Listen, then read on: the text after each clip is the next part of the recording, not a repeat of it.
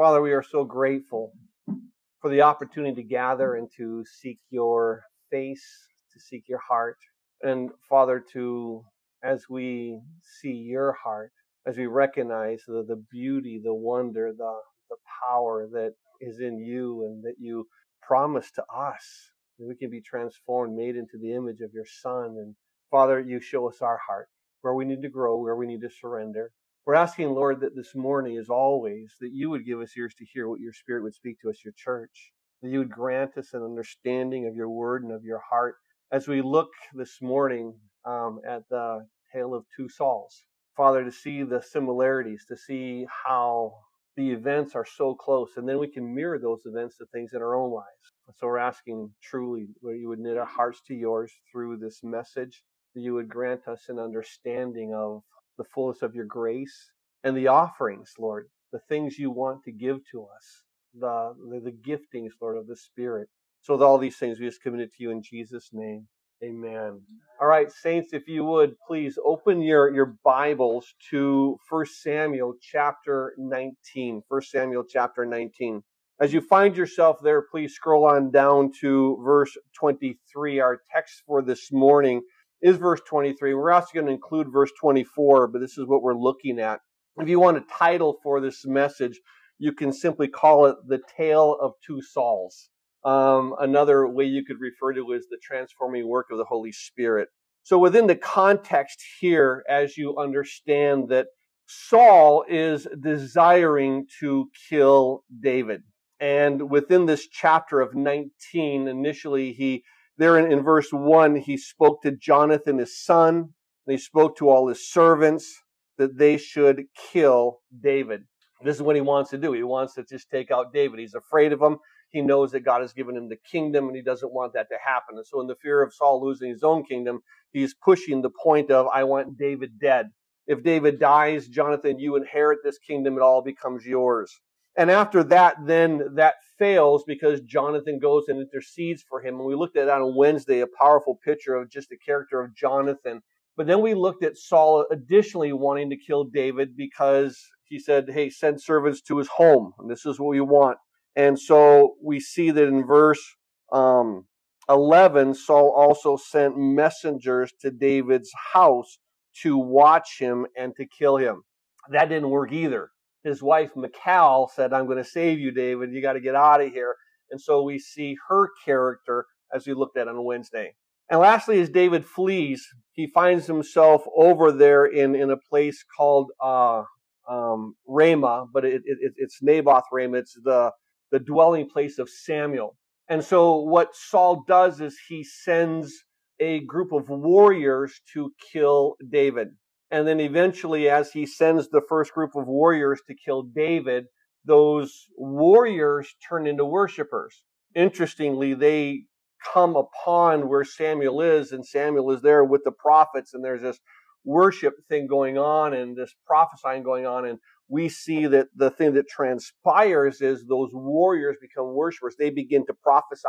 So Saul is frustrated. He sends another group of warriors after David to kill him as they come upon the, the prophets and Samuel that are prophesying, and the other group of warriors that are the pro- they begin to prophesy as well. Now Samuel's frustrated and he's like, oh my goodness, the two groups that I said, let's send a third group of warriors there. They also begin to prophesy. So basically, everyone that he's sending after David begins to prophesy. Now, Saul simply wants David dead. And uniquely what happens is this, that as he, he comes upon this, this scene, he says, listen, if you want something done right, apparently you got to do it yourself. And so what he does is this, he himself goes and he pursues David and he's going to now kill David himself. Uniquely what we see is this. In verse 23, this is where the text begins. It says here, so he went there to Naioth in Ramah and then the Spirit of God fell upon him also. And he went on and prophesied until he came to Naioth in Ramah. And he also stripped off his clothes and prophesied before Samuel in like manner, and lay down naked all that day and that night. And therefore, they say, is Saul also among the prophets. It's interesting in looking at this event that happened in the life of King Saul on Monday as we do the study in the upper room. I'm going through the book of Acts and we recently looked at another Saul. And as we looked at that Saul, we see that there's a lot of similarities that are happening. That what we initially see here in the, the life of Saul the king is first a desperation. If you want an outline for today, first it's the desperation of Saul.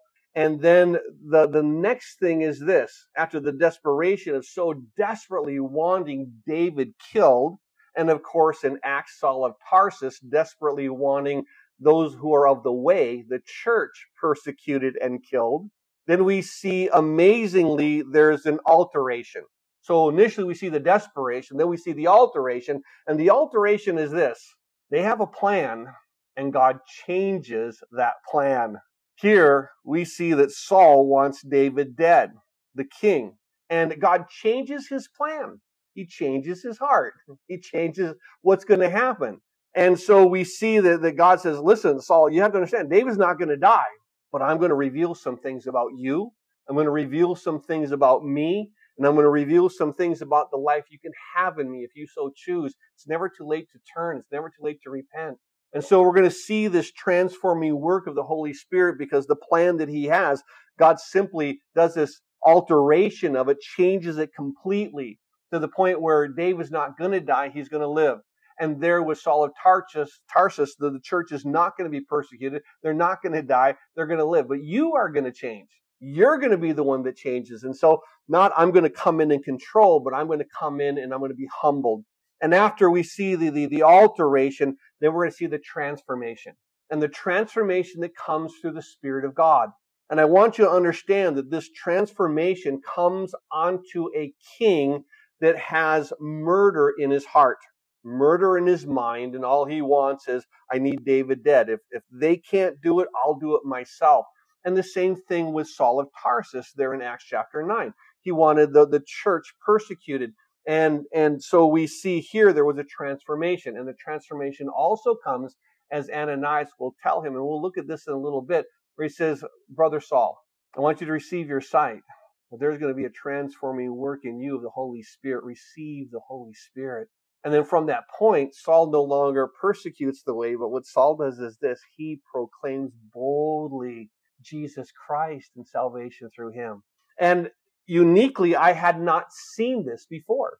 It just God takes us into certain things. I happen to be teaching of Saul there on Monday nights. I happen to be teaching Saul here. And all of a sudden, I'm looking at it like, oh my goodness, Lord, these two things are, are so knit together the desperation of I'm going to do what I'm going to do, the alteration. God says, I'm going to radically change your plans and the transformation where we come into God's heart. And it was one thing for me to be blown away by the two Sauls.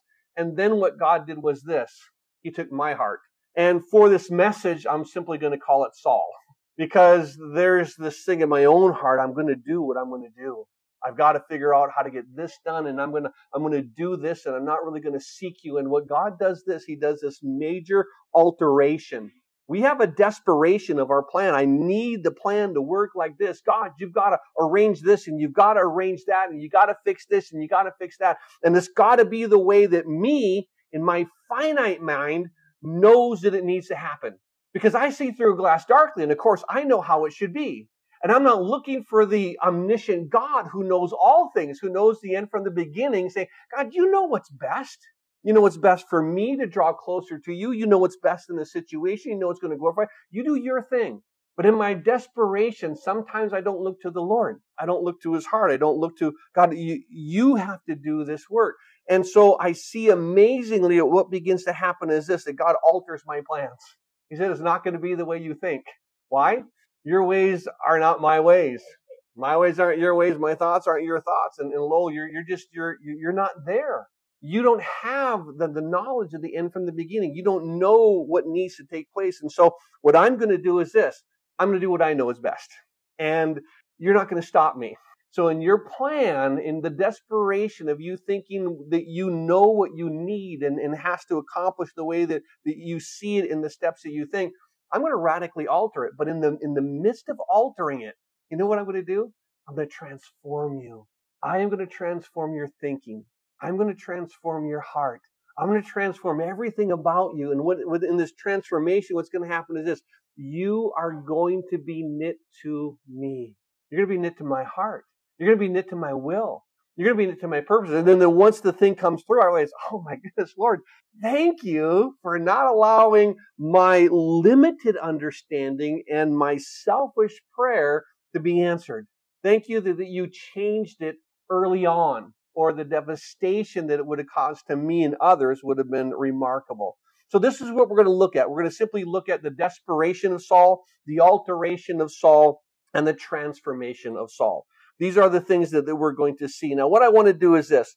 As you understand that Saul here is, is wanting to kill David. He, he is wanted initially, as he told Jonathan and the messengers, I want David dead. As he sent messengers to David's house, I want him dead. And then he sent warriors after group of warriors after group of warriors, then himself to Samuel's house to kill David. This is where he's at.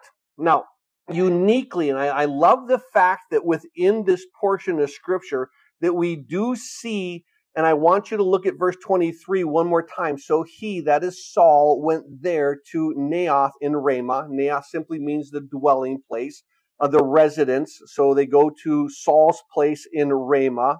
Then the Spirit of God was upon him also, and he went on and prophesied until he came to Naioth in Ramah.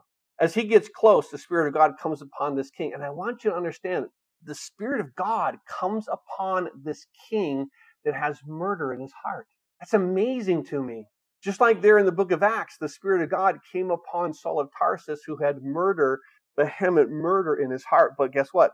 Once he went in with all authority to Damascus, I'm gonna I'm gonna rule and reign and I'm gonna I'm gonna conquer these people who are of the way. Eventually what? He was blinded. And here was a man that was to come in and conquer, and he was having to be led by the hand into Damascus because he couldn't see. So much for the entrance he thought it was to be. And then while he was there, he just was was laying there. He neither ate nor, nor, nor drank for three days, and he was there fasting and, and praying. So God says, Ananias, you need to go to him. You need to let him know I'm going to use him. I'm going to transform him. And and I think what's interesting is this that the we, we always think that the Spirit of God, how can God send his spirit to affect those who are non-believers? Wow this is going to be a lesson for us because he does it the same way, not the same way, because as believers, we have the Spirit in us. But as a non believer, how do you think you actually come to yearn for the Lord? How do you think you actually come to desire the work of Christ? The Spirit whispers, the Spirit is yearning, the Spirit is there with us. The Spirit's everywhere. He's God. And what, what happens is this, is that we're going to see this moving of the work of the Holy Spirit upon Saul A couple of things that I want you to do. Back up a little bit here in, in, in 1 Samuel, shift over to chapter 10, and I want to read to you just those couple of verses, verses 9 and 10, when Samuel is first told by God, I want you to anoint this man, Saul. He's going to be the king. He's the king the people want. And so it makes this declaration in 1 Samuel 10, verses 9 and 10. So it was when he, that is uh, when he turned back, when he turned his back to go from Samuel. So Saul turns his back, he's going to leave Samuel, that God gave him another heart. And those signs came to pass that day. And when they and when they came there into the hill, there was a group of prophets to meet him. Then the Spirit of God came upon him, and he prophesied among them. I, love the fact that what we see is this the Spirit of the Lord comes upon Saul and he prophesizes. But what happens is the, the, the Spirit is about to equip him for the calling that the Lord has given to him as a king. And so everything that he needs to do and to know as the king, God has already given him his spirit. All he has to do is what? Humble himself and yield. That's it. If you humble yourself and yield yourself, I'm I've given you everything you need to be a king, but you've got to give me your heart. You've got to surrender. And so with this, I find it very unique that the very first time the Spirit comes upon him is that God equips him to simply do the calling that the Lord has given to him. And then in chapter 11, the next one over, in chapter 11 of 1 Samuel, verse 6, we also see that the Spirit of God came upon Saul when he heard the news and his anger was greatly aroused. So keep in mind that what was happening was this, that, the Nahash of the Ammonites, he came and he encamps against the, the, the men of, of Jabesh Gilead. And, and so as he comes against the men, he says, listen, you guys, you got to yield yourself to me. Give me the, the, the stuff that you have. And then what I'm going to do is this, I'm going to just poke out all your right eyes. That's what I'm going to do. And then I'll let you live and then I'll wipe you guys out. So, so you, you come, you surrender, you give me what I want, and then I'm going to poke out your eyes anyways. And, and so they say, well, give us a couple days to think about this, and then, then we're going to come to you. Well, they, they, they go to the, the, the, the elders of Israel. Eventually the word comes to Saul the king. And in verse 6 of, of chapter 11, the Spirit of God comes upon him when he hears the news, and his anger was greatly aroused. So all of a sudden, now we see that, that God begins to give him a passion for the people of Israel. And as the king, he's going to go out, and of course, they're going to they're going to wipe out um, um, Nahash, so that that's a work that God is going to do. But I want you to realize that before he goes and does the work, the Spirit of God now comes upon Samuel that second time. The first is equipping into the calling. The second is for equipping to that particular ministry. So I want you to understand that sometimes the Spirit of God equips you for your walk in its entirety, but sometimes the Spirit of God will equip you just for a task. And this is important to note. So that's why I gave you both references. Sometimes it's for the calling that God gives to you to equip you, and other times it's simply for a task where you say, Well, can I do this again? God said, I haven't called you to do that again. I'm not going to empower you. The Spirit isn't for that. So you, you trust God that He gives the Spirit for what He needs to give, and then He's only going to give it to the amount that He chooses to for the degree of time. The next time we see the Spirit of God being given is there in chapter 16. And this is now unique because Saul has sinned. Saul has turned his heart from God. He hasn't obeyed God. And as he's turned his heart and as he hasn't obeyed, what happens is this God has told Samuel, listen, tell Saul that I have taken the kingdom from him. It's no longer his, and I've given it to another, one who's worthy, one who's a man after my own heart, one who's not going to fight against me. And through this, in chapter 16, I only want to read verses 13 and 14 to you so you can understand another aspect of what's happening with Saul and the Spirit is this. When Samuel goes and holds the feast and he gets the sons of Jesse, eventually he does get David. And it says this in 1 Samuel 16, verse 13 Then Samuel took the horn of oil and anointed him, that is David, in the midst of his brothers. And the Spirit of the Lord came upon David from that day forward. So Samuel arose and went to Ramah. Now, the Spirit of God comes upon David to equip David for the calling which God has given him. And in verse 14, it says this But the Spirit of the Lord departed from Saul, and a distressing spirit from the Lord troubled him. Now, God takes his Holy Spirit and he allows to say, if you don't want my spirit, the enemy wants to give you his spirit. So he, I'm going to allow this troubling spirit to come. And so God does in his sovereignty he says, you don't want my spirit? Then you're going to have another spirit. And so this distressing spirit comes. And of course, it, it begins to just plague Saul with his insecurities. It begins to plague Saul with all of his, his anger issues. It begins to, to plague Saul and his pride and all these things that are happening. And so Saul himself becomes just this, this kind of crazed man that eventually he simply calls for David. And as he calls for David, then so amazingly as David plays, as David worships, then so wonderfully what happens is this Saul begins to be comforted. But eventually we see that there comes a point where no longer is he comforted. The, the, the, that troubling spirit just begins to affect him. So what we see is this in our text here in chapter 19, this is the third time now, the third time that the Spirit has been given to Saul. And, and absolutely amazing what begins to transpire here is that when God gives to Saul the Spirit, it's to transform him. Now, we've talked about how there's a transformation that comes to your calling, which is a long-term transformation. And what happens is this.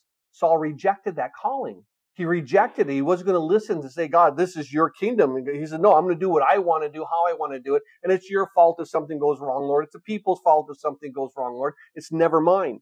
And as we see this, what begins to transpire is this. But then God also gave him what? For a specific purpose. And this is what's happening here. God is going to allow his spirit to touch Saul simply for a specific purpose.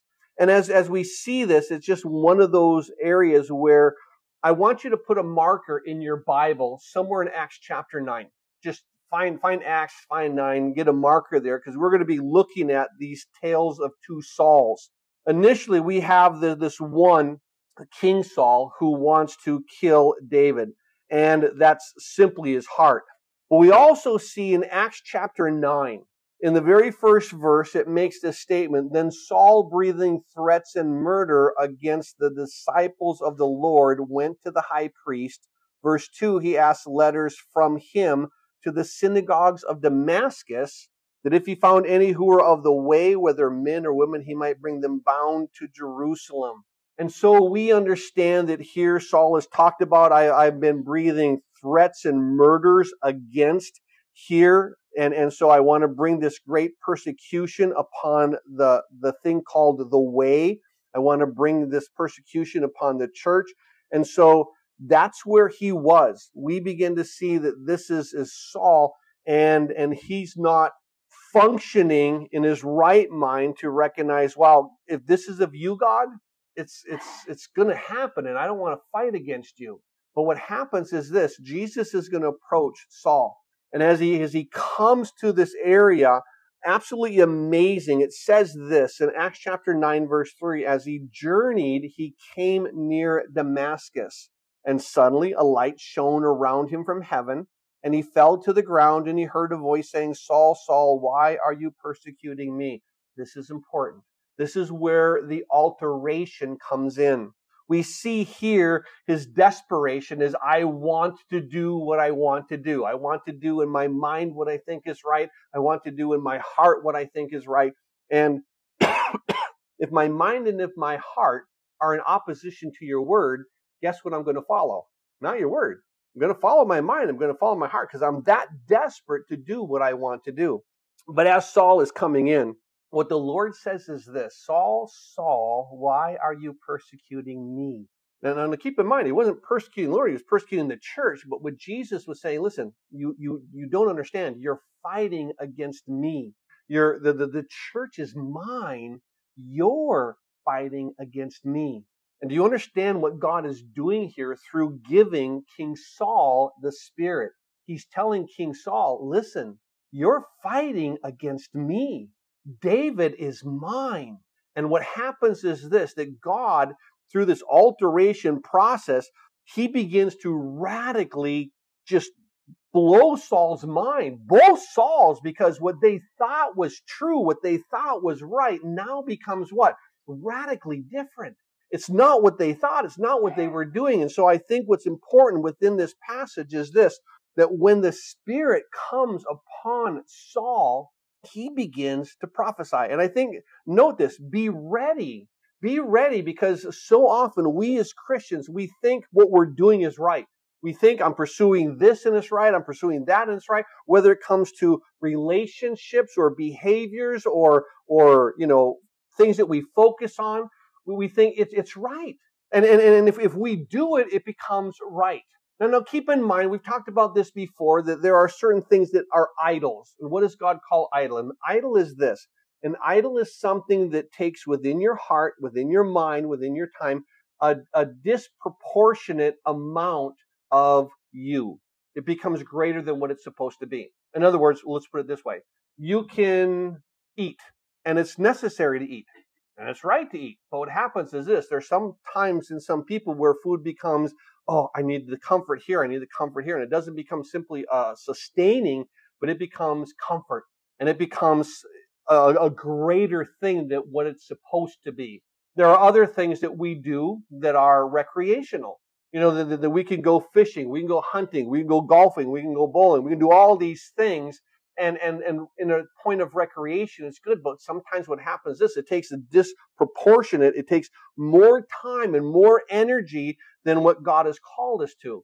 But because I've already had this mindset, I'm going to do this, I'm going to do this, I'm going to do this, and this is my plan, and I'm going to just go forward in it, rather than asking God, God, what's your heart? What do you want? What time do you want me to dedicate to this? What time do you want to dedicate to you? And I'm not going to do it because in my mind I think it's right. I'm not going to do it because I've always done it, but I'm going to seek you. I don't want this to become this, this idol. I don't want this become greater than what it is. I want you to put it in my life proportionately. And when that happens, guess what? It's right. But sometimes God does what? He does an alteration. He changes what we think. We changes how we think it should be. And he says, no, you're not going to do this. I'm, I'm going to, I'm going to stop this. I'm going to, I'm going to end this. And so radically, I love how God works that we can seek him and he can do this, but there are times where something becomes more than what it should. And when we have this, keep in mind, we already know what his ways aren't our ways, his thoughts aren't our ways, and his plans aren't our plans. And as we belong to God, what happens is this. What do you think we should do as a, as a steward of everything that he's given? God, it's yours. I'm yours. What do you want from my life? What do you want from my, my energies? What do you want for today? What, what are you calling me to do? I know what I want, but what do you want? And when you do what you do, what are you going to reveal in my heart?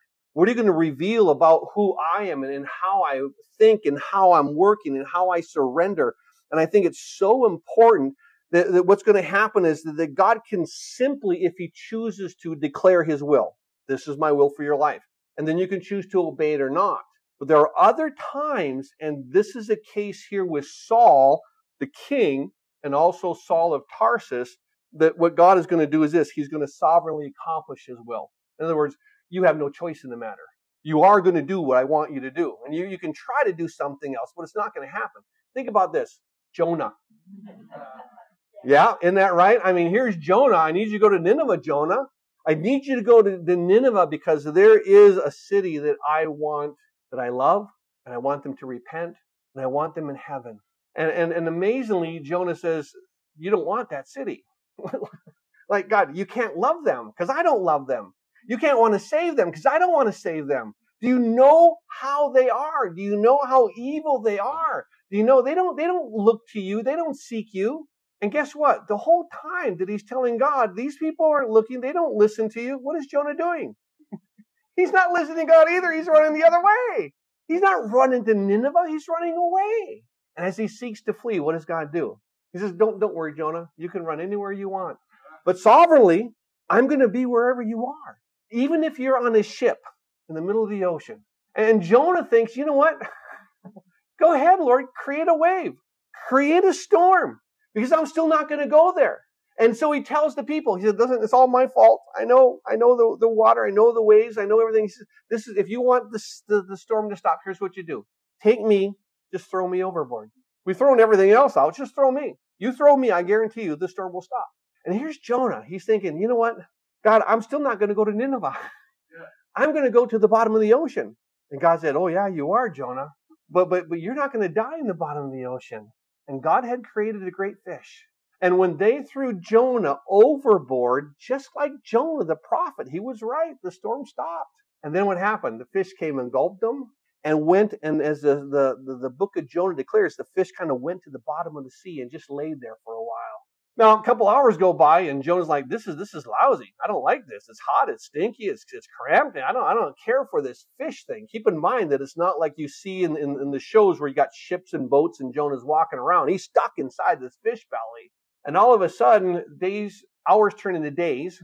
At the end of three days, he simply says this: "Lord, apparently I'm not going to die here. You're not going to let me die. All right, I'll, I'll go to Nineveh if that's what you want." And, and amazing, this is what happens. As soon as he prays that prayer, He doesn't realize that the fish that was there on the bottom of the ocean had been moving, just slowly moving back and back and forth and just moving forward. And, and by the time he got done praying, the fish says, This is good. And what he didn't realize is that he went from the middle of the ocean to the shore and the fish vomits him up on dry land. And guess where he goes from there? well, sovereignly, he goes to Nineveh. Sovereignly, he goes and he preaches to these people that, that he didn't like, but God loved. Sovereignly, he preached to a people. He said, These people should die. I hate these people. Do you understand? Jonah has the heart of what? Of a Saul.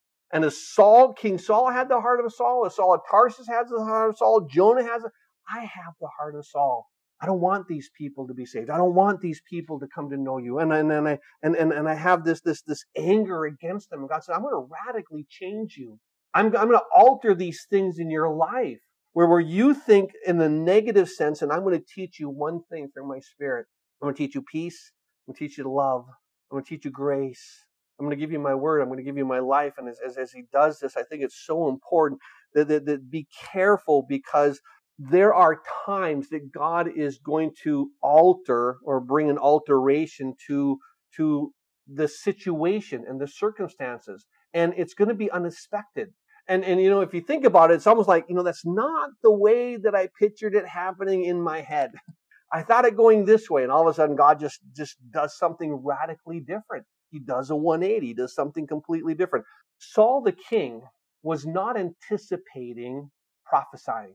The only thing he was anticipating is a dead David. Saul of Tarsus was not anticipating walking in blind and needing someone by the name of Ananias to lay hands on him that he could receive his sight. He was anticipating coming in as this conquering man, zealous for his faith and wiping out the Christians, those who are of the way. So I want you to see here that, that, that so often that, that God can simply speak his will to your life and you get a choice to listen or not and he's going to reveal those things but there are times that god will sovereignly sovereignly not give you a choice you don't get to have a choice see like when he told abraham i want you to take your son your only son isaac whom you love and i want you to offer him to me he did that willingly and, and, and God says, This is great, Abraham. You're, you're a friend of God. I'm going to bless you. I'm going to bless your son. I'm going to bless your descendants. This is because of your faithfulness. And so we see that there are times God can speak a word, but there's also times that God is going to sovereignly just do what he's going to do. And you don't have much of an option. Do you realize that the Jesus's mother, Mary, didn't have much of an option? it's like God just said, Hey, I'm going to send an angel, and guess what? Uh, surprise!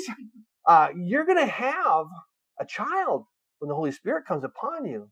Oh, he's going to be mine. He's going to save the world from their sins and and, and he's going to die. And when he's died, your your your heart's going to be just just cut. It's going to be cut. And she didn't have a choice.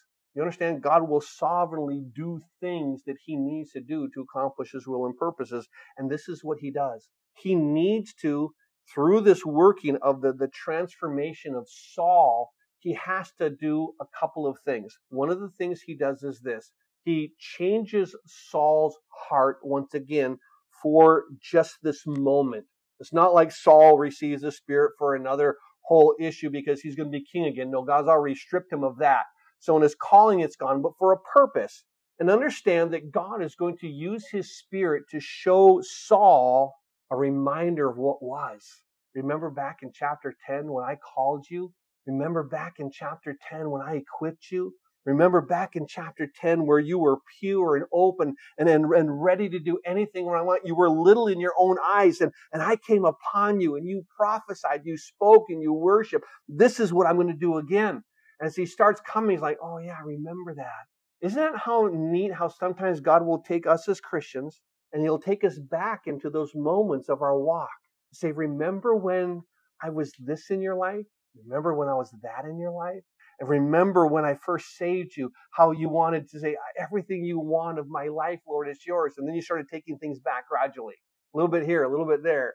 And that's where you were. But now all of a sudden we see that God, through his grace, begins to so beautifully move and remind Saul of who he used to be, who God used to be in his life. And so as the Spirit comes upon him, he's reminded of what's there is the same way as what? King Saul is now reminded that what? God is in control. And he's also reminded of what? God has a plan. Not only is God in control, but God does have a plan and God does want to do a work. And that's exactly here what happens in Acts 9. That, that Saul recognizes God is in control. He says, Saul, Saul, why are you persecuting me? Who are you, Lord? I'm Jesus whom you're persecuting. Is it hard for you to kick against the goat? You keep fighting against my will. You keep fighting against my work. And, and you fight against those who are mine, my children, my church. And eventually what happens is this, that, that while he is there, Ananias comes and does something amazing. In Acts chapter 9, the, the, the Lord comes, and in verse 15, the Lord said to him, Go, for this is a chosen vessel of mine. So he says, Ananias, go to him He's going to bear my name before Gentiles, kings, and the children of Israel, and I will show him how many things he must suffer for my name's sake. Now, what's interesting is this. I think that when Ananias hears that, that first verse, verse 15, where he says, he's a chosen vessel of mine. See, if I was Ananias, this is me, of course, projecting, but if I, I was Ananias, I don't think that's a good idea. I don't, I don't think, I know, I know he may be a chosen vessel. I just don't think it's a good idea. I don't want to do it yet. But then when, when God says in verse thing, I will show him how many things he must suffer for. Oh yeah, I'll do it. I'm in on that one now. Let, let him get his just deserts. I'm, I'm, a little bit hesitant in verse 15, but verse 16, I like. You know, I want to say, hey, listen, Saul, God's going to make you suffer, man. I'm okay with that. Why? Well, God has to do work in Ananias too, but what happens is this. He goes this way and, and he makes this statement at the end of verse 17 he says this, Brother Saul, the Lord Jesus, who appeared to you on the road as you came, has sent me that you may receive your sight and be filled with the Holy Spirit. And immediately there fell from his eyes something like scales, and he received his sight at once, and he arose and was baptized. And then verse 20, immediately he preaches Christ. I love what Ananias does. He simply says, Listen, I want you to receive your sight. But he says this and be filled with the Holy Spirit. God is going to transform you, Saul. And so much so does he transform him that, that we don't know him in the New Testament as Saul. We know him in the New Testament as the Apostle Paul. This is the one who wrote to the churches. This is the one who went and proclaimed the gospel. This is the one who, who many of the books of the New Testament were written by and absolutely incredible. I just think it's so important that what we see is this as the, the Spirit of the Lord comes upon Saul to oppose him. It came upon King Saul to oppose him. It comes upon Saul of Tarsus to oppose him. And many times, God will allow his Spirit to come upon you and I to oppose us in, in what we desire to do simply say, listen, I, I have a plan and you're not, you're not going in the right direction. I have to humble you. I have to oppose you. I'm going to allow my spirit to come and bring a conviction to your heart. I'm going to allow him to put troubling thoughts in your mind. I'm going to cause you to come closer and closer to me that you can experience me, experience my will, and finally hear. You're, you're drifting away and not hearing. And so I think it's so important that the, the Spirit comes upon Saul to show him the life that he can have if he surrenders back to God. This is amazing. That all of a sudden, here King Saul says, Oh, I remember this life. When I surrender to you, I can have this life. But you know what happens? He doesn't surrender. He, he can see it, he can experience, he's already experienced once, but he's rejected and he's, he's still so set in his ways that he will not do what God calls him to do. Amazingly, the same ha- thing happened to Saul of Tarsus, where God says, Listen, receive your sight, be filled with the Holy Spirit. And he goes and immediately as he does, he's he begins to he's baptized and he begins to preach. He's he's growing in strength. He's growing and increasing in strength as the Spirit comes upon him, as the Spirit instructs him, as the Spirit guides him. So keep in mind that here that the Spirit will come upon Saul. And as he comes upon King Saul, first of all, he prophesies all the way from where he is at the well, as he prophesies all the way going to Naioth and Ramah. And as he, he does that, then he comes to where Saul and his warriors are prophesying or having that worship service. And what happens is this the Spirit of God comes upon King Saul and he strips, he strips himself of his kingly garments. God humbles Saul. But understand what he's saying is this ability to come near to God, you have to humble yourself. This ability to come and experience God, you have to empty you of yourself. See, God can't fill you when you're full of you. You empty you, and you let Him fill you. This is where the work of God comes. And as God does that work so beautifully, so intimately, we see that He strips Himself down. He strips Himself of the clothes and He's lying there naked. Now, the word naked can simply mean naked. It does in many senses, but it can also mean that you strip yourself of your outer garments and you just simply have your undergarments. And so, as a man among the prophets, I could see that happening. I just don't know how brutally God was going to humble this king. But understand that he humbles him enough where he takes off his kingly robes, he takes off his kingly garments, everything that is an identifier of him as a king, he strips it off and he becomes what? Nothing. But when he becomes nothing, absolutely, he becomes everything because now the Spirit of God comes upon him. The Spirit of God is using him in this place of worship and prophesying. This is now what? When I empty me of me, God now does him. And, and so much so that now he's recognized, goes, Saul also among the prophets? Now keep in mind, as he has Saul here, this is important to note that what it says is this in verse 24 He also stripped off his clothes and he prophesied before Samuel in like manner and laid down naked all that day and that night. I want you to realize what happens. God gets a hold of Saul and he humbles him through his spirit. And as God humbles him through his spirit, what God begins to do is this. He causes Saul to stay in that place. He's there before Samuel. Now Samuel said, "Listen, I'm never going to come to you again." And Saul says, "Well, I'll come to you this time." And so, you know, the, the, the word is still true. Samuel hasn't lied. But what happens is this, that as God keeps Saul humbled, laying down before Samuel, guess what David gets to do? He gets the day and night to get away. God uses this as an instrument to save his children, to save David.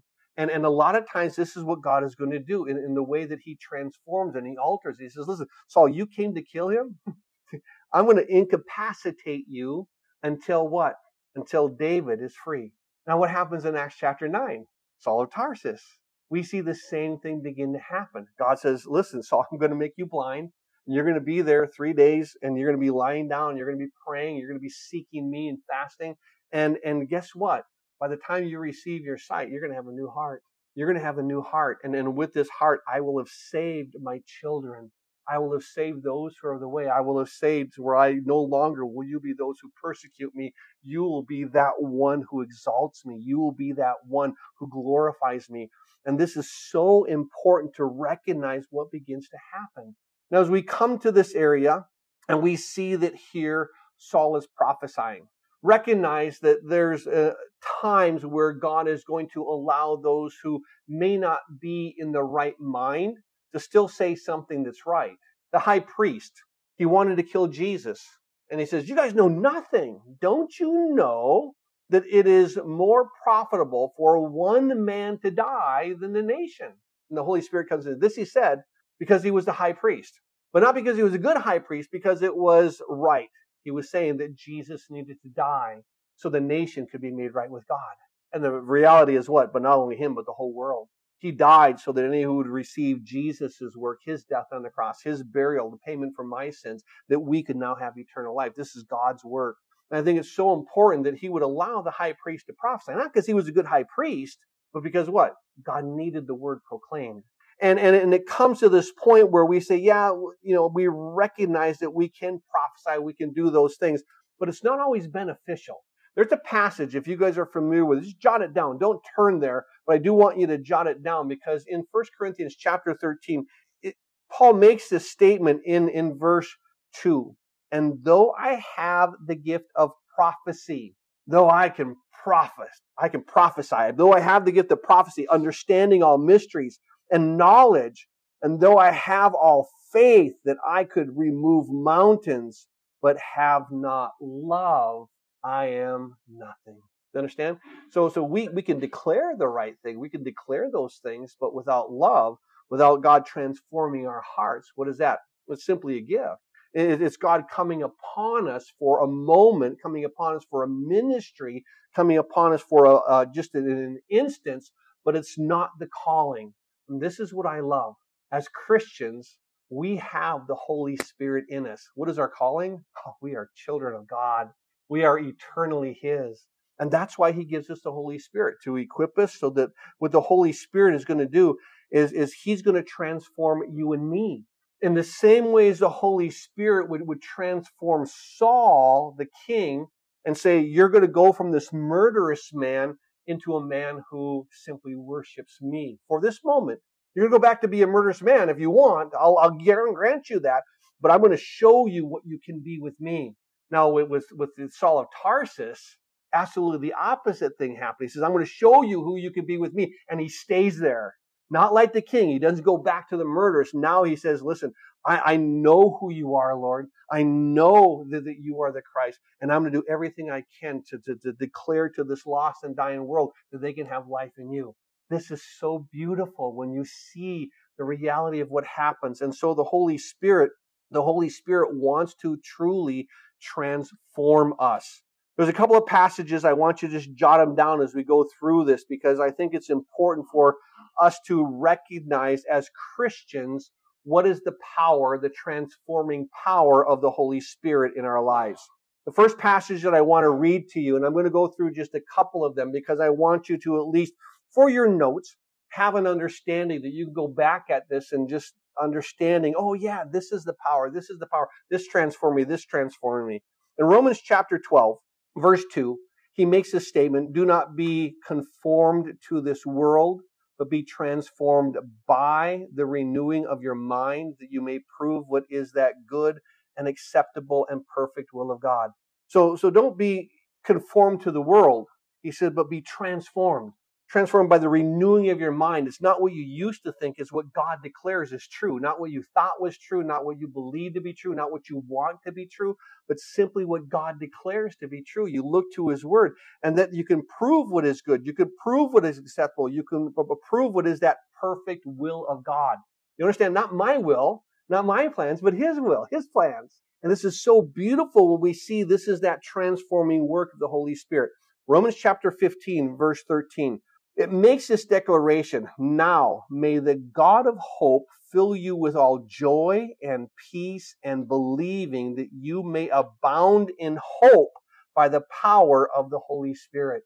Absolutely amazing that he talks about the power of the Holy Spirit, that here God can fill you with this Holy Spirit with joy, with peace, with faith, and with hope the, the, the, the, constant, whether I see it or not, I know that all things work together for good. Whether I'm experiencing this blessing or not now, I know that in time God is going to turn things around. This is who He is. I love the fact that although we're not in a church building right now, that there is going to be a time that that church building that is all torn apart is going to be made new. We'll be able to come back in there and worship and honor God and celebrate. God, look at what you've done. You've made it all new, and this is who you are. This is how you work. And so I love the fact that here there's this hope. But all these things come at the end of Romans 15, verse 13, by the power of the Holy Spirit. This is what God does. This is how He works. And so keep in mind that when it comes to the power of God and, and how God manifests and how God works, that one of the things that He wants to do is this. In the will of God, He wants your life to be a witness of Him. But you can't be that without the power of the Holy Spirit. Because one of the things the Spirit is going to transform the inside you, also going to transform what? In your mind and what you want to declare. Because the scripture says this from the abundance of the heart, the mouth speaks. And Jesus is going to be so filling your heart that you can't wait to declare who he is and what he is and, and, and, and the life that he has. And so it's just so beautiful to recognize, God, this is you. This is your work. This is your life. And so in Acts chapter 1, verse 8, he says this statement, but you shall receive power when the Holy Spirit has come upon you, and you shall be witnesses of me in Jerusalem, in Judea, and Samaria, and to the ends of the earth. And so it's important to recognize what happens here is that the Spirit of God is going to come and the Spirit of God is going to move. And I think it's so important to recognize the Spirit of God is going to cause you to be a witness. As the Spirit of God causes you to be a witness, we're going to simply declare Him and worship Him. The next thing that I want you to understand is this the Holy Spirit, as we recognize, is going to give you power. Uh, it says you're going to receive power when the Holy Spirit comes upon you. This is like a dunamis power. It's like a dynamite power, something that is explosive. It's something that's not a part of you, but it's a part of God. And, and so what happens is this, the Holy Spirit gives us the power to understand. He gives us the power to experience His peace. He gives us the power to understand His word. And, and, and, it's a radical thing that what we begin to see, that there's a passage in the Gospel of John, and I just simply want to read two passages to you. I want to start in John chapter 14, and it simply makes this statement. There in, in John chapter 14, beginning in verse 13, he says, And whatever you ask in my name, I will do, and the Father may be glorified in the Son. If you ask anything in my name, I will do it. If you love me, keep my commandments. And he says this, and I will pray the Father. This is, you are now my disciple. I'm going to pray the Father. He will give you another helper that he may abide with you forever, the Spirit of truth, whom the world cannot receive because it neither sees him nor knows him, but you know him, for he dwells with you and will be in you. I love it. He says, I'm going to give you the Holy Spirit. And what the Holy Spirit is going to do is the Holy Spirit is going to meet, He's going to minister, and He's going to fulfill in you the things that, that I need. In John 16, verse 7, he says, Nevertheless, I tell you the truth, it's to your advantage to go away, because if I do not go away, the helper will not come to you. But if I depart, I will send him to you. And when he is come, he will convict the world of sin, of righteousness, and of judgment. Of sin because they do not believe in me, of righteousness because I go to my Father and you see me no more, and of judgment because the ruler of this world is judged. Absolutely amazing. The Holy Spirit gives us a power to understand and experience peace. He gives us the power to understand His Word. And I love the fact that He's going to take what is mine and He's going to declare it to you. He's going to get you to understand. The, the, the, carnal man can't understand the things of the spiritual. We can look at the scripture and we illuminate and see a spiritual power behind it. This word becomes the power for us to walk this word becomes the power for us to surrender. This word becomes the power for us to trust. And, and so he, he, he reveals in us and, and through us, say, yeah, this is his word. This is what he's going to do. And he's going to guide us into all truth. He's the helper. He comes alongside the comfort. He comes alongside to direct. And I'm going to trust his leading. I'm going to trust what he does. And so he gives us the power to what? He gives us the power to love. He gives us the power to forgive. Do you think that you can simply love? And it's so amazing that we recognize it's not me who's loving, it's God who loves through me. I can't do this of myself, and yet He also gives me the power to what? To forgive. Oh, no, they don't deserve forgiveness. Neither did I. You know how many people thought that I should be fodder for hell? But I'll tell you what, I had people praying for me.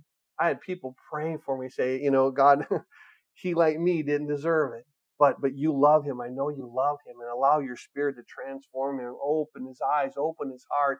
And God did that to me. He opened my eyes and opened my heart and allowed me to see him, and I was able to receive him. And now I'm going to be forever in heaven. But guess what? I'm not who I used to be. Not yet who I want to be. I'm not fully there yet, but I'm I'm not who I used to be. And God is is now being glorified through this. And so He gives us the power to love. He gives us the power to forgive. It's one of those things when when when someone has you know, has done something, you know, oh, that's, that's not forgivable.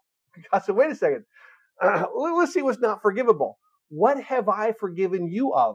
And you and I would say, everything. What haven't I forgiven you of? Nothing. So that if I, as God, have forgiven you, what have I forgiven them of? And you say, well, everything. What haven't I forgiven of? Nothing. So if he's forgiven me of everything, and and not forgot anything, if he forgiven them of everything and not forgotten anything, how can I now hold something to their account? How can I put something back on their account that God has forgiven? Do you understand? And so I looked at this and say, it's so easy to forgive. Why? Because that's not me who has to forgive. It's God. Now, no, I, will go to God and I'll ask God, where do you want my life? How do you want me to work this? But I know that what? You've called me to forgive. You call me, regardless of what that is, I know that I can forgive, but I can only forgive what?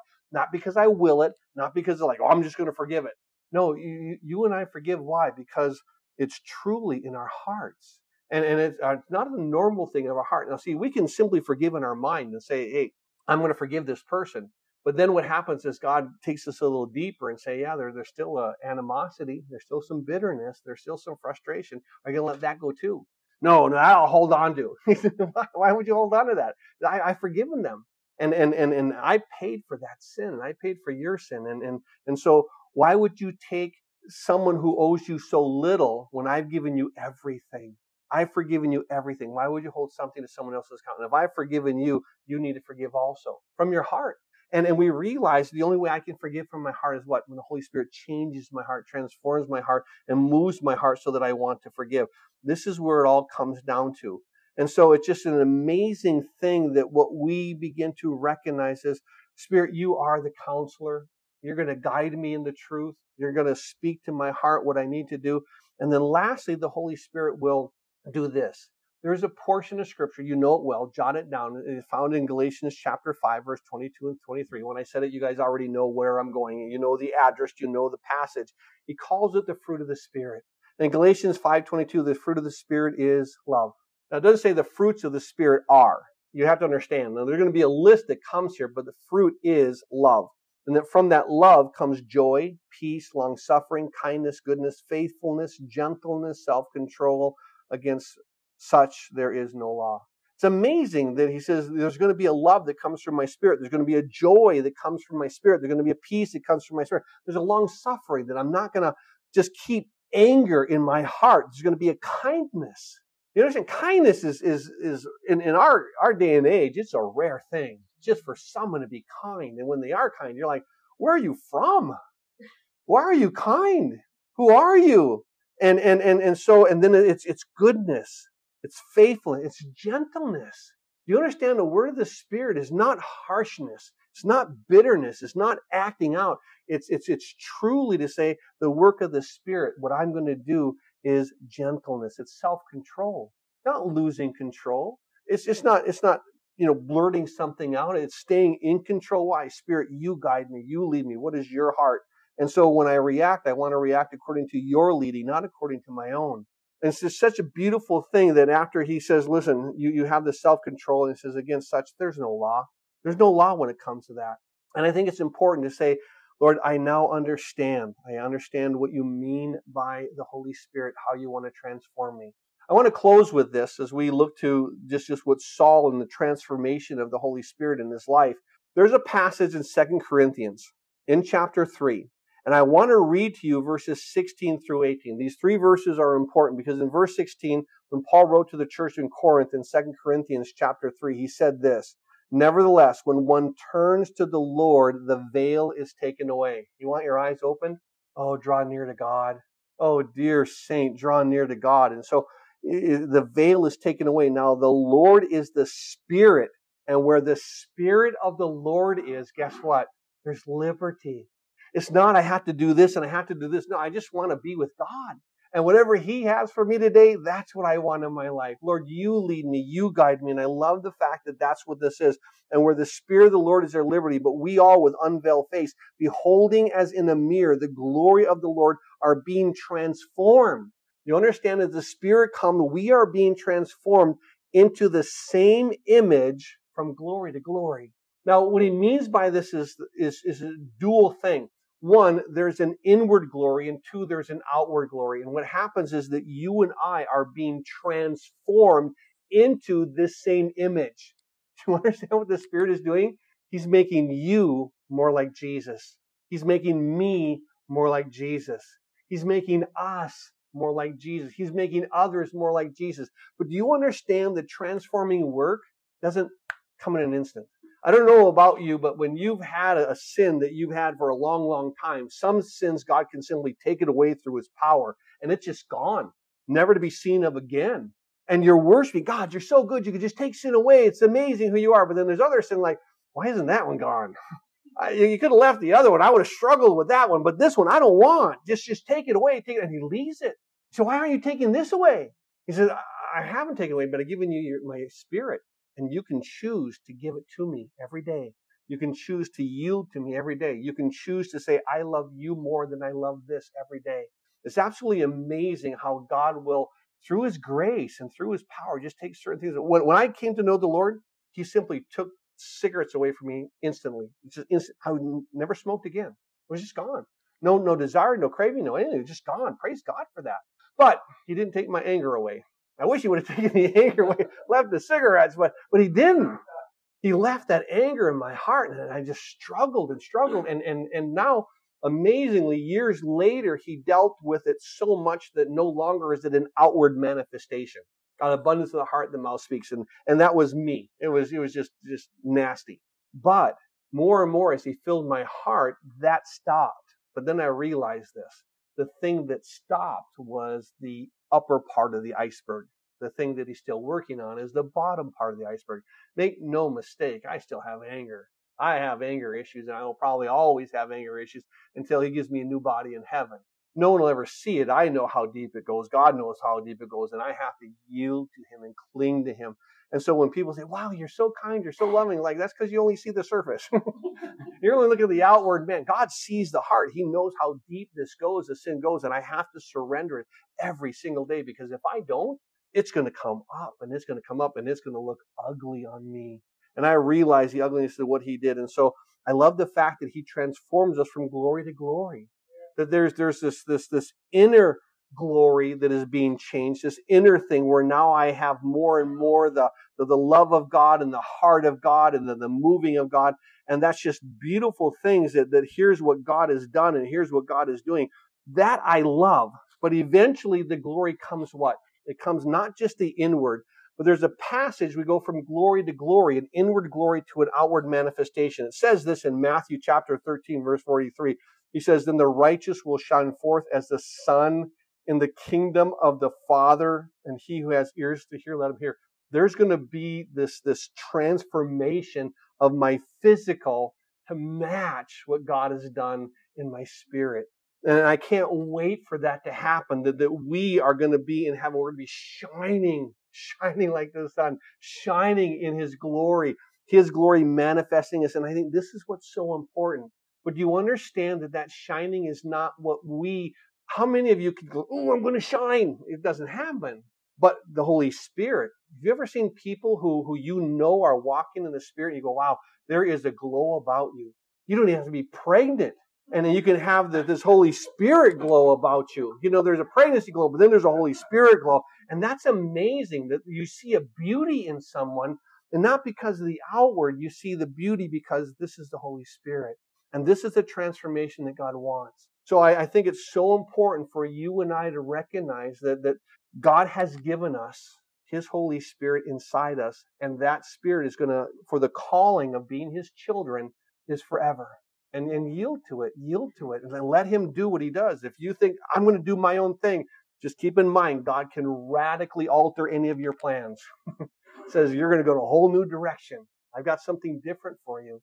And when he does, the reason that he alters is because there's a transformation he wants. He wants us to come more and more to the image of the Lord. And I think, yeah, do that in my life. Do that in my heart. Amen. Amen. Father, we're so grateful for you and your word and your heart and to see what you do and how you do it. We're asking, Lord, that, that through this we would recognize who you are and, and, and recognize, Lord, how you move. And to know that, that, that, Lord, so often in us there is a desperation to do our will. There is a desperation say, I want, I want my will accomplished. I'm going to do this. And I don't, I don't want you to get in the way, Lord. Just let it happen. And yet there's an alteration, an alteration of our plans according to your knowledge, according to your will, according to your goodness, according to your grace. You change things, you move things. And then, of course, the transformation as we yield to what it is you're doing in our lives. Help us, Lord, to accept what you're doing, Lord, and to tap into that power the power to be witnesses, the power to be counseled, the power to be transformed into the image of your Son. We ask this in Jesus' name, and all the saints of God said, Amen. Amen.